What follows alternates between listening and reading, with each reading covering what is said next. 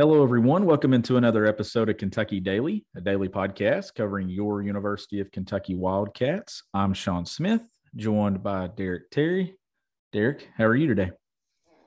Doing well, Sean. Doing well. How are you, buddy? Doing well. 19 days till Kentucky football kicks off the season. Kentucky basketball just wrapped up a 4 0 perfect record in the Bahamas. We're going to talk a little bit about that in the back half of today's show, but we're going to open this one with Kentucky football ranked in the AP poll to enter the season for the first time since 1978. Derek Mark Stoops Wildcats check in at number 20. The only team on their schedule ranked ahead of them is Georgia at number three. Hard to believe, huh? Um, pretty cool. I mean, I know at the end of the day, um, the preseason rankings don't mean much. We've seen Kentucky in past years um, you know, not start in the preseason top 25 yet, get there pretty quickly. 2018 and 2021 in particular. Had the weird COVID year there in 2020 where a lot of the teams weren't playing and Kentucky snuck in for that first week uh, when they played Auburn. But yeah, going to go into a season when they play Miami, Ohio. Uh, you said what? how, how long is it? 19 days, you said? 19 days away today. Well, that's great. So 19 days from now, when you turn on the SEC network, uh, you know, you're going to see a 20 next to Kentucky's name to start a season, and that's it's pretty awesome. First time since '78. So, um, the fact that, like you said, I mean, they don't. Georgia's the only team ranked higher than them, right, on the schedule. I know Ole Miss is right around there. Um, and there's a couple other teams that were really close to getting in. I think Tennessee was 26, so a couple other opponents that voters think are kind of knocking on the door right there. Um, but really, it's uh, it is something to sell, in my opinion. If you're Kentucky's coaching staff. I think I saw Adam Luckett tweet that Kentucky's not started and finished the season in the AP top 25 since Bear Bryant. So if they are to finish this season ranked, it's it's one of those deals where um, throughout the course of a season, most likely you can say you were one of the top 25 teams. And for some programs, that doesn't mean anything, but I think for Kentucky, it does. Yeah, and and think about this. So that road trip to Florida on September 10th, so the second game of the year, let's let's just go ahead and assume Kentucky gets a win in week one. Maybe if they lose that, people's going to find this audio clip and probably hammer me for it. But Kentucky will be the ranked team in that matchup, and Florida receiving votes. They uh, received 14 votes, but they're going to be. I mean, obviously, if they beat, if they win their opener, there's a good chance they'd break into the top 25. But you could have Kentucky being the only ranked team in that matchup when uh, when they play in the swamp, and that's something years ago I never thought I'd say. No, yeah, you're right. I mean, I don't know what the betting line will be. Uh, I think the original ones that came out, Kentucky was a small underdog going down there. But um, yeah, if you're Florida though, man, what are you thinking? Like your first two games, at least to get them at home, but they're both going to be against top 25 teams. Pretty crazy uh, how that worked out for Florida. I can't remember the year that they scheduled that Utah game. I want to say Utah was already a pretty well known, like good football school though by the time that, that game had happened, but it just so happened that open the season against those guys, then you kind of go back to the traditional early season game against Kentucky in the swamp and back to back weeks of playing a ranked opponent. Two veteran teams, too, in yeah. a lot of ways. Florida would be number 38 in the country right now, depending on like where they're receiving votes. They'd be tied with Kansas State. So I guess 37th in the country. So let's just let's talk about this for a minute now. So this is a program, Derek, that they've been able to play with the chip on their shoulder entering every football season to either someone disrespecting them or they're they're not them not being ranked where they're where they feel they should be ranked or based on win loss predictions. This year, the only kind of fuel that I feel like Mark Stoops has is John Calipari kind of giving him a little bit last week. So, if you're Mark Stoops, how do you do you approach this any differently than you have, or is this is this a good time to have a veteran team that is kind of maybe zoning out some of these uh, this positive news about your program and kind of keying in on what they want to achieve on the field? Well, I just think at a certain point they had to reach a point where, you know, eventually if you kept winning and, and recruiting the way they have, like you're going to have some preseason expectations. And uh, at, at a point, will you ever have get the nod in the preseason consistently over some other teams in your division? Like I just saw Bud Elliott tweet like he's irate that uh, Tennessee is not ranked and Kentucky is. You know, like there's always going to be a little bit of bias, I think, amongst people that think Tennessee Florida, Georgia, or so and so are always going to be ranked ahead. So maybe that will push UK down in some years in the preseason rankings. But this year in particular, like there's a lot there. And I do think it is a different year in terms of expectations because I think it was the Athlon. Maybe I don't know if you saw it. It was like the Athlon. Um, it's when they always do their anonymous coaching survey or whatever. And one of the coaches quoted was basically saying that like they're starting to reach a dangerous Kentucky that is, is starting to reach a dangerous kind of level Stoops is where will the expectations outgrow what can realistically be done in Lexington? And I don't think this year in particular is that case because I do think this team could be quite good and still get back to nine wins again, which is kind of where I'm I'm putting the to me a nine and three. I don't know about you, but like to me, nine and three would be another great season, in my opinion. Uh I think they can hit that this year. Um, but it will be interesting because this is the first year that you would say that like you got picked to finish second in the East by the league media. You're you're starting a season in the top 25. If you do drop a couple games here or there that maybe you shouldn't have or didn't expect to, and you do go seven and five, like how does that narrative flip moving forward? Is this like going to be a, a one-time thing for voters where they're like, all right, Stoops has been there nine years. They've been really solid the last few years. We're finally going to give them the nod over a couple other teams. Like I thought Tennessee was going to get picked ahead of them, didn't you? And, I did. I honestly so, did. And then you see Tennessee on the outside of the top 25 to, so, to start the year too. So now it's been a lot of years where Kentucky, and I, I mean, I, I was trying to think actually when I was, uh, before we got on here, like, were there other years that Kentucky really deserved to be a preseason top 25 team? I would have said like 2020 probably. Uh, and it would have been a little different, but they were coming off a, a pretty good season after losing their quarterbacks, and Lynn kind of carried them. And they had a lot coming back on both sides, so I felt like that was the year. But it was so odd with with how COVID worked out. Like 2018, no, wouldn't have thought that they would be a, a preseason ranked team. They were seven and six the year before, and had some had to change quarterbacks. You know, Stephen had graduated, and then going into last year, felt like the team could be pretty good. Felt like they had a lot of good pieces, but again, unknown quarterback, top receiver wasn't here the year before. I understand why they weren't ranked this year.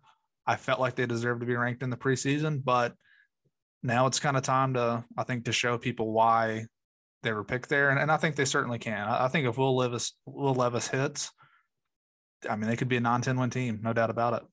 And let's let's talk about the rest of the AP poll here, and specifically to me, I want to start with Ole Miss at 21. That's a team that's on Kentucky's schedule. We've already labeled that a swing game on our preseason predictions because it could it's it's one of those that if Ole Miss wins it, it sets them up, and if Kentucky wins, it sets them up. But then you dip down into the others receiving votes, Derek.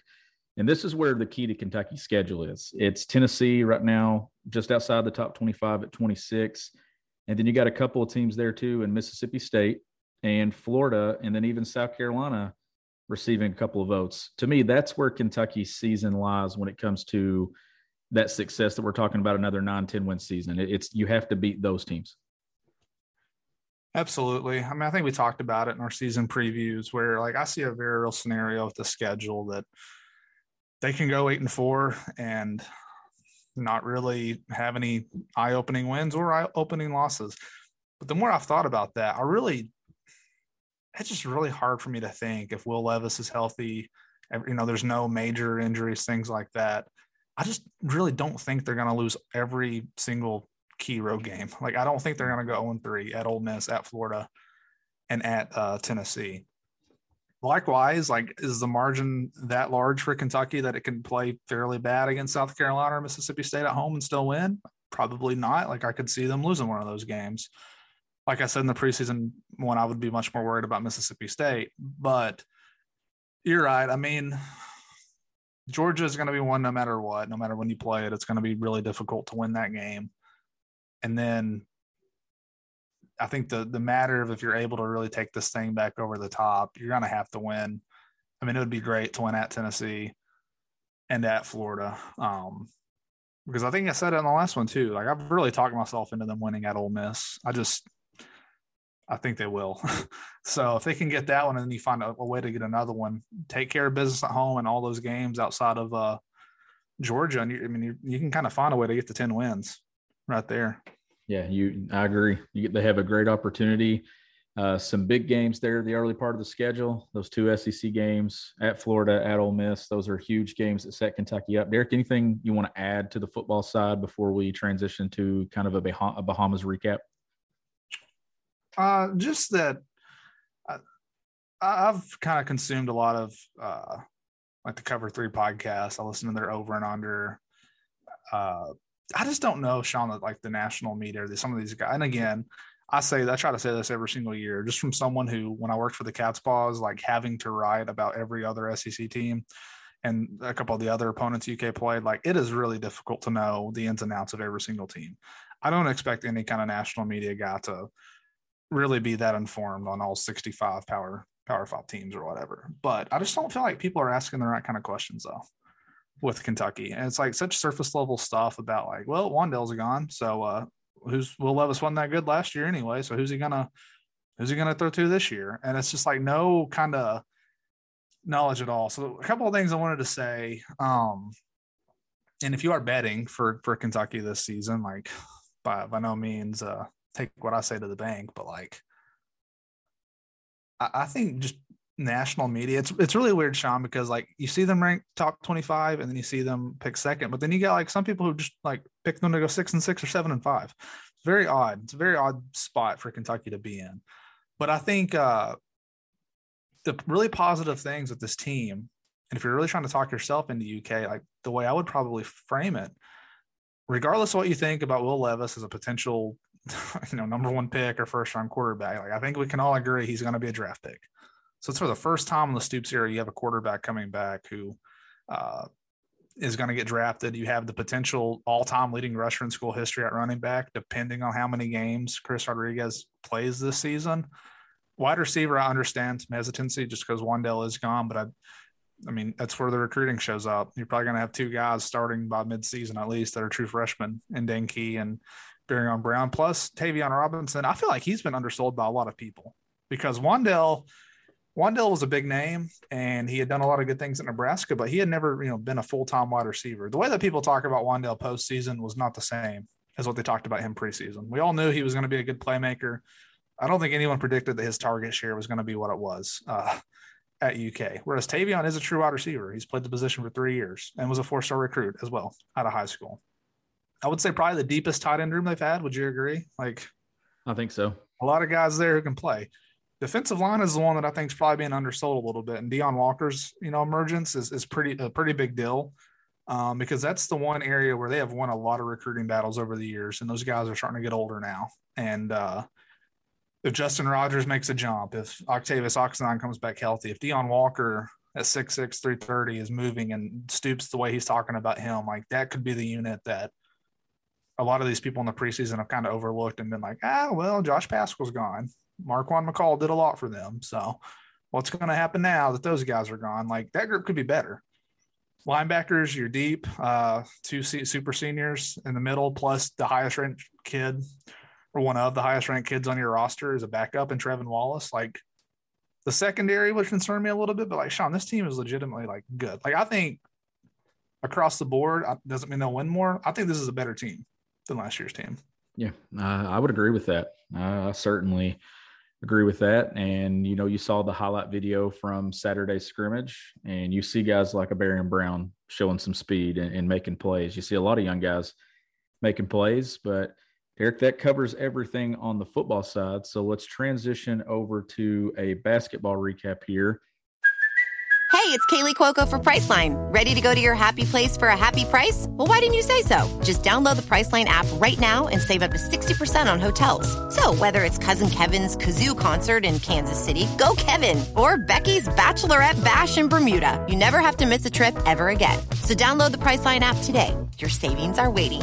Go to your happy place for a happy price. Go to your happy price, Priceline. Mother's Day is around the corner. Find the perfect gift for the mom in your life with a stunning piece of jewelry from Blue Nile. From timeless pearls to dazzling gemstones, Blue Nile has something she'll adore. Need it fast? Most items can ship overnight. Plus, enjoy guaranteed free shipping and returns. Don't miss our special Mother's Day deals. Save big on the season's most beautiful trends. For a limited time, get up to 50% off by going to BlueNile.com. That's BlueNile.com. Kentucky goes 4 0 in the Bahamas. Not sure how much of it you got to watch. I know you did get to catch uh, some of the games. They were impressive. I know the level of competition wasn't what it's going to be when they get into December, January, and February. But for where they are in August with all the new faces, I mean, yeah, they have guys coming back, but there's still some new guys out there, specifically in Antonio Reeves that we will get to. What are your just initial thoughts from a 4 0 trip in the Bahamas? Yeah, speaking of Antonio Reeves, uh, I think I texted you yesterday. I got to watch some of it. I was moving over the weekend. Um, got to watch most on Saturday night and some yesterday. Um, man, he can fill it up in a hurry, huh? Whenever yeah. he got hot, it was four straight threes there in the second half. Yeah, I mean, uh, like a microwave. Yeah, and like I said on, on Twitter, like he just got one of those shots that every time it goes up, it just it, you feel good about it. He's got a pretty jumper. Um, I know Daimion Collins did a lot of freak things. I mean, it's a good team. Like it's it's solid. It's one of the unfortunate things about what happened with uh, Cal and Stoops and Mitch and all these guys just talking in the media and everything. It's because it took away from uh, what was really an impressive trip for Cal's basketball team. Uh, always a little tricky in terms of how to evaluate these things. Like you said, I mean, well, I don't know if you saw on Twitter the uh, the team from Canada. I forget the name of it. Like that's apparently a pretty solid team amongst its division and had not really been blown out much at all, even against uh, teams from America over the last few years. And UK beat them by like 60 or whatever it was. That was pretty impressive. And they just, they were, how many threes did they hit that game? 15 of 30, I believe. Yes. I mean, that's, I mean, that's, and then, you know, they came back the next day, didn't shoot it as well, but that's going to happen sometimes. Um, that's impressive to me. I, really, you can go up and down, Sean, and, and talk about everybody. I know uh, Thiero was a guy probably that some of us wanted to see, but I would say probably outperformed my own expectations. Not not sure what my expectations were though, really in the first place for him going in there. But he looked like he belonged, probably more than anything is what I was wanting to see. Um, you could go up and down that roster and look at guys who did good things. So, and, and you texted me yesterday and, and explained to our listeners why you wanted this. You texted me around probably five, ten minutes into the game yesterday and said, I hope that this is close for a little while. Why did you hope that? Because I wanted to see who would be the guys that would step up and kind of separate it, like an Antonio Reeves. Uh, coming in and making big shots in the second half. Jacob Toppin got going, and finally started making some plays. That's what I wanted to see. I wanted to see some fight. I wanted to see some kind of some resistance and, and some things and some pushback for some other teams because I wanted to see when it's not easy who's the guys that step up. And, and I think that we got some answers yesterday uh, down the stretch there a little bit. And obviously Kentucky's talent kind of took over at some point, but you, you saw the the legs, Oscar Tshiebwe making some mistakes. There was one uh, one play where he didn't post up, Derek, and that's very rare to not see Oscar post hard, and the defender was able to deflect the ball away. But I'm this guy. I mean, I said it last year on the show too. How many times did I say I hope this is a close game? And everybody's probably like, why are you saying that? God, who wants a close game? Like, because I think it's the basketball coach in me that I think you get things answered, you get questions answered when you get to see, okay, we're in a scenario here where we're down eight. It's that middle part of the game here, that that key four minutes of the last four minutes of the first half, first three or four minutes of the second half who are our guys? What's a lineup here that we can kind of separate with, maybe make up some ground, cut into that deficit, and then kind of start on a spurt to begin the second half. And, and I think Antonio Reeves, uh, I think he was significant in what Kentucky did, especially in the second half. Uh, I thought Sahvir Wheeler was excellent in the final three games of the weekend. I know the first game against the Dominican Republic, I thought he struggled, and his numbers definitely show that. But I think being a point guard, it's the most difficult spot on the floor to blend when there's new people. And sure, they've been on campus since June. Like he's familiar with Antonio Reeves. He's familiar with uh, Cason Wallace and Chris Livingston by now when it comes to running up and down the floor in practice. But when it gets into game mode and you're doing it against five faces that you do not know, I think that there's still learning tendencies. And I think that that's why you saw the point guard struggle a little bit in, in game one, but you saw him come back game two, three, and four. His numbers were outstanding. Yeah, I mean that was kind of the thing about this year is like we talked about going into this week, just having all the familiar faces. I mean, Toppin, he really wowed me at times. I think it was that game on Saturday. Uh, he was what he start eight for eight. Or he had that weird thing where he like did he eventually get a missed dunk counted against him? I think might have ruined Yeah. his perfect shooting day at, at a certain point. But now those teams did not have kind of the athletic ability to match him. So he was probably doing some things a little easier against those guys that he won't be able to do against higher level competition. But it, he just changes things to me, Sean. If, if that three point jumper is real and you have to go out and contest him from that far out, and then he's got the ability to kind of get by you, and uh, he's just kind of turning into a, a bit of a complete player, I think. And that's really exciting to see.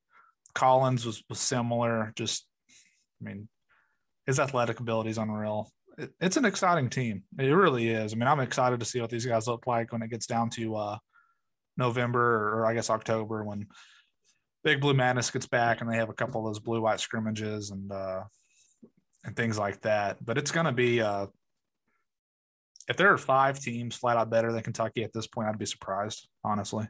Yeah, uh, I'm with you. And when you're talking about Jacob Toppin, the thing that I liked most was the times that he became a, a scorer off of two feet. With his size, six nine, his athleticism, he needs to be one of the better two foot scorers in college basketball in the SEC. I don't want to see him going off one foot, Derek. He's so big and strong that if he just goes up off two feet, his athleticism is still going to cover the ground that he needs to cover if he's not dunking the basketball. I want him to be a two foot scorer instead of a one foot scorer. And there were times yesterday that he hit some big time buckets. I know there in the first half, he had a couple back to back that kind of got Kentucky going. That's what I want to see out of him. And, and to me, he's going to be one of those glue guys that Andy Katz, Seth Greenberg, Jon Rothstein, all the national media guys, when it gets up to about what, three or four weeks before the season, they'll release their glue guys in college basketball, mm-hmm. their stars. Jacob Toppin deserves to be on the list of glue guys because he's going to have his hand in so many different areas for Kentucky. He can defend one through four, maybe even can slide and defend some five with that length and athleticism. He's now shown the ability to shoot the ball, score the ball. He can make plays above the rim. He can run the floor in transition. Those are your glue guys to me, guys that can do and affect the game in so many different ways. That's what makes them a glue guy. Yeah, you're right about the kind of that one handed or one footed runner that Toppin does sometimes. Like it seems to work for him though, more than I would think. Uh, he, I, I, don't know if I've ever made this comparison on here or not. He like he reminded me of a smaller like JaVale McGee in a way, at, at least early, like maybe that first year at Kentucky, because like he has gotten a lot better. I think because like that first year you could just see like a, a phenomenal kind of raw athlete that wasn't always the most polished basketball player, and I think he's really improved on that a lot. Did you have any takeaways with this handle? I was trying to watch that pretty close. He didn't seem a whole lot different to me in that area. No, not not a whole lot, and I, I think that that's something that definitely he needs to continue working on. But you, you're talking about that that one footed runner that he shoots, and yeah, he has success with it. But the difference to me, going off of one foot and two foot, gets you three points instead of two points. Mm-hmm. Does that make sense? Yeah. Like if you're going off two feet, you're going to have a good chance of hitting that and getting to the free throw line and adding the free throw. Going off one foot, maybe you get fouled, you hit two free throws, and you're not as strong finishing the basketball. That's the adjustments that I want to see made. I want to see the, these guys. They're so big, they're so athletic. How about Daimion Collins? I mean, Anthony Davis covered ground with alley oops at Kentucky that I, I mean, the one in the NCAA tournament, I believe it was against Western Kentucky, where he got it behind the backboard. Daimion Collins has that same range and length that I'm convinced that you don't throw it at the rim, you just throw it at the shot clock and he'll go get it. So now that we have seen this team, and again, like I don't want you to, I don't want, I don't think either of us are doing this because we've seen the Bahamas in the past. Like the 2015 team lost a game, right? I think their last game down there, They did. Yep. and then they won 38 straight. They were, you know, very good. And then last year or the last time they went down there, they beat everybody and then lost by 40 or whatever by Duke in the first game. But seeing the team at least play though, play together, they did well. Obviously, a very successful tour. Where do you see two questions? Any weaknesses that maybe you're a little worried about how they might be addressed, and then two, where do you think uh, Cell fits into this thing moving forward? Oh man, that's a good question about the weaknesses because the the thing is, is you didn't really get to see those exposed with with who they were playing uh, over the weekend. To, to me, my my only concern is flow and rhythm when the season starts. Uh, and that and that's not even a situation that's in the hands of the players. And I know John Calipari has been excellent with this at Kentucky with getting guys to buy in, establishing a rhythm, having people sacrifice. He's said multiple times he's not going to platoon again. How does he keep everyone happy? Does, can I label that a weakness? Because I just don't know how these guys are going to respond because they have a lot of guys there that you knew going into this tour that Oscar Tshiebwe was going to play fewer minutes than what he does in the regular season. There's no use to get in, in those legs. We know who Oscar is. Same thing for for Wheeler. Uh, where does Livingston and Toppin? What what spots do they do they play? Is it three for Livingston? Is it four for Toppin? Things like that. I, I, think that's my only thing, and it's not really a weakness. It's more of a, just a concern that I just want to know how John Calipari is going to juggle this. If he's not going to platoon, it certainly feels like that there's nine guys that for sure need to play minutes on this team. And then how do you juggle that? I think that would be my one concern. But he's the best at it, so I'll, I'll leave it up to him. But then on the the other side, with how Ugonna fits, I don't expect him to play unless there's an injury to Oscar Tshiebwe. That's the only way I think he plays. So you'd see a red shirt coming? Yes, I see a red shirt coming, and I see him being uh, considered a freshman along with Reed Sheppard, Rob Dillingham, Justin Edwards, and then whoever else they add in that class. I, I already kind of chalk it up that they have their big for 2023 is how I would look at it. I just don't think if if like Lance gets hurt or Damon gets hurt, or misses a game or two or three or something happens uh, that we don't see coming, I still think that they would just buy it with Toppin at the four, maybe even slide Livingston at the four and, and do some different things there. I, I don't really think that they're going to use that year unless something happens to Oscar and then they have to have that size and length on the floor. Yeah, I mean, watching them play down there, it does feel like they probably have enough to make it work, but they would get pretty thin, I think, with uh, one key injury. You know, we're talking about an injury that's more than like three games, you know, something like yeah, that, it, something that substantial amount of time and, where. And I will add this with uh, Adou Thiero. I think that was the biggest question I had answered the entire weekend is I was concerned about their depth at guard if they had an injury. So if something happened and CJ Fredrick misses a couple of games with a nagging injury or, or something happens to Sahvir Wheeler, because we've seen that happen a couple of times. He actually got hurt in game one down in the Bahamas – I kept wondering, did they have enough in the backcourt to get them by? Because at times last year, you saw that backcourt wear down. The injuries to Ty, Sahvir, Kellan Grady's foot. I mean, everything uh, just kind of unraveled there. Adou Thiero being a reliable option, even if it's just a spot spot minutes a game here or there. You know, Dontaie Allen would get some opportunities last year at times when guys were hurt and didn't really take advantage of it. I think Adou being able to at least be someone they can rely on and buy some minutes out of answered a ton of questions for me when it comes to depth in the backcourt. I no longer have that concern. And then seeing Chris Livingston, Jacob Toppin hitting outside shots, that also kind of settled some of those concerns for me too. Last thing I have for you, you have any starting five predictions? I do. I don't know if you saw that tweet from me yesterday or not, but my starting five on opening night would be Sahvir Wheeler, Cason Wallace, Antonio Reeves, Jacob Toppin, and Oscar Tshiebwe. That is how I think that it will go. Now, I could also see John Calipari bringing Reeves off the bench as instant offense. But when you have a guy that shoots the ball like that and he's a three level scorer, if he gets to the just to a capable defender, a guy that's not going to kill you on that in the floor, I think he's a 25, 26 minute a game guy. I, I kind of think he's going to start him off as instant offense off the bench. I, yeah. I bet Livingston starts. It, and and I'm okay with that too. Like I'm I'm fine with that as well. Uh, you're you're going to have lineups where Livingston and Toppin are on the floor together, and and I'm okay with it. I know going into the Bahamas, we all talked and we were kind of wondering, okay, does this make sense? Well, then you see the way that those two shot the basketball, and you're like, okay, you can do that with those guys now. Uh, Cason Wallace, I pencil in as an instant starter. I think that you go Sahvir Wheeler for sure. And there's a lot of people that was that it, when I tell them that lineup, they would probably remove Wheeler they'd probably put Wallace at the one, and then Reeves at the two, with Livingston at the three, Toppin at the four, and Tshiebwe at the five.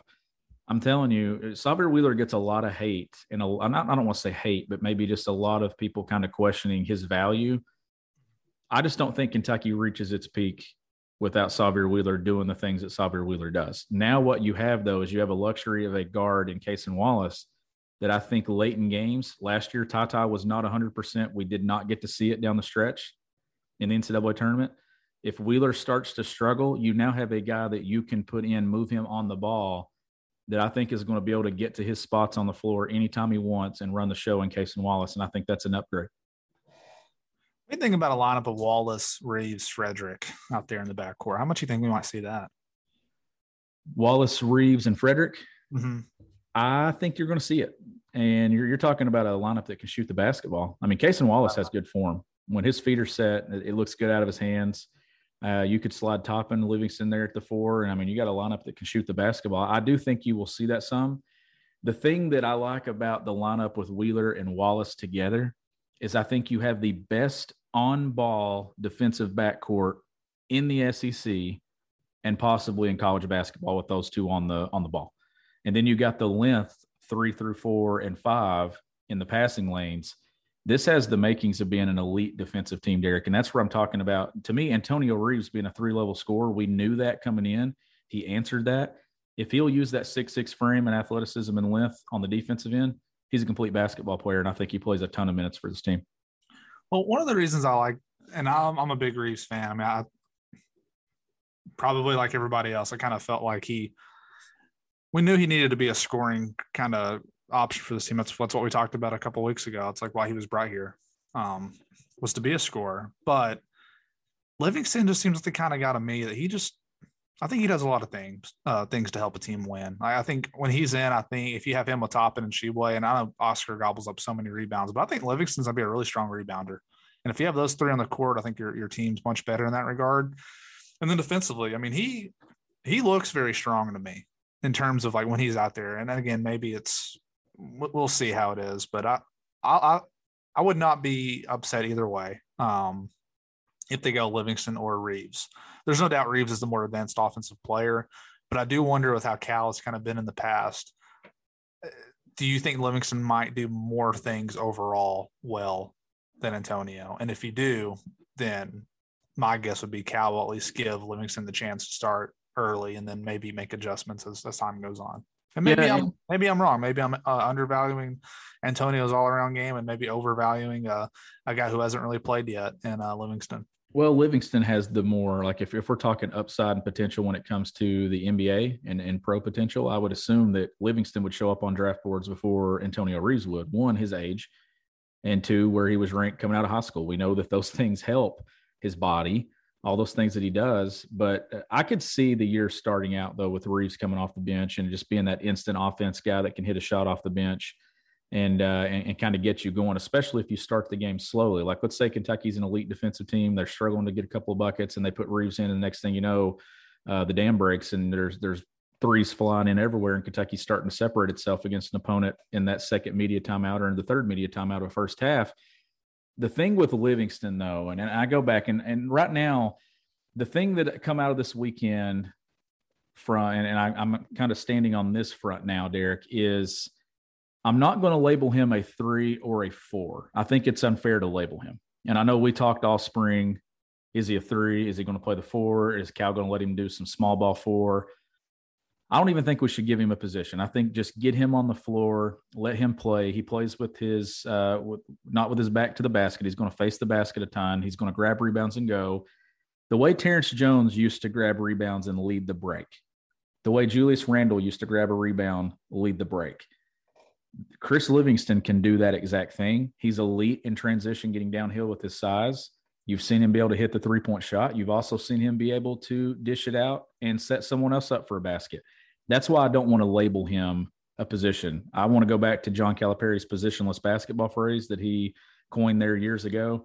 I think Chris Livingston kind of fits it. Just get him on the floor and say, look, you're this, let's just play. And I, I think that that's the best thing for him like you said, 19 days till football. It's it's it's coming up. Uh, hard to believe. I mean, when he said that, I was like, man, it's already under three weeks. So week zero is even shorter. Uh, looking at 13 days or so, or uh, no, 12, 12 days. Oh my goodness, that's great. Uh, that it's so close. And then basketball. I mean, it'll be here before we know it in October. And I don't know media day will take place early in October, mid October, like always. Um, it was fun to have again, it, it just it sucks that the attention was kind of taken off of it with less. And again, I'm I've been very careful not to blame anybody. We already talked about it, so I mean, I don't think we're really gonna dig back into detail on this podcast with a whole another episode dedicated to Mitch and Stoops' presser. Uh, we'll just probably let it die down, but it was nice to have a have a few days of basketball mixed in here. But I think probably moving forward, hopefully we'll get a couple mailbags for both sports, but we'll probably be doing a lot of football for the for the foreseeable future. Yep. And as always, this show is powered by Blue Wire Pods. It's also powered by the Butcher's Pub, three locations Pineville, Williamsburg, and London, Kentucky. You can visit thebutcherspub.com or check them out on Facebook. He's Derek Terry. I'm Sean Smith. We'll catch you next time on Kentucky Daily.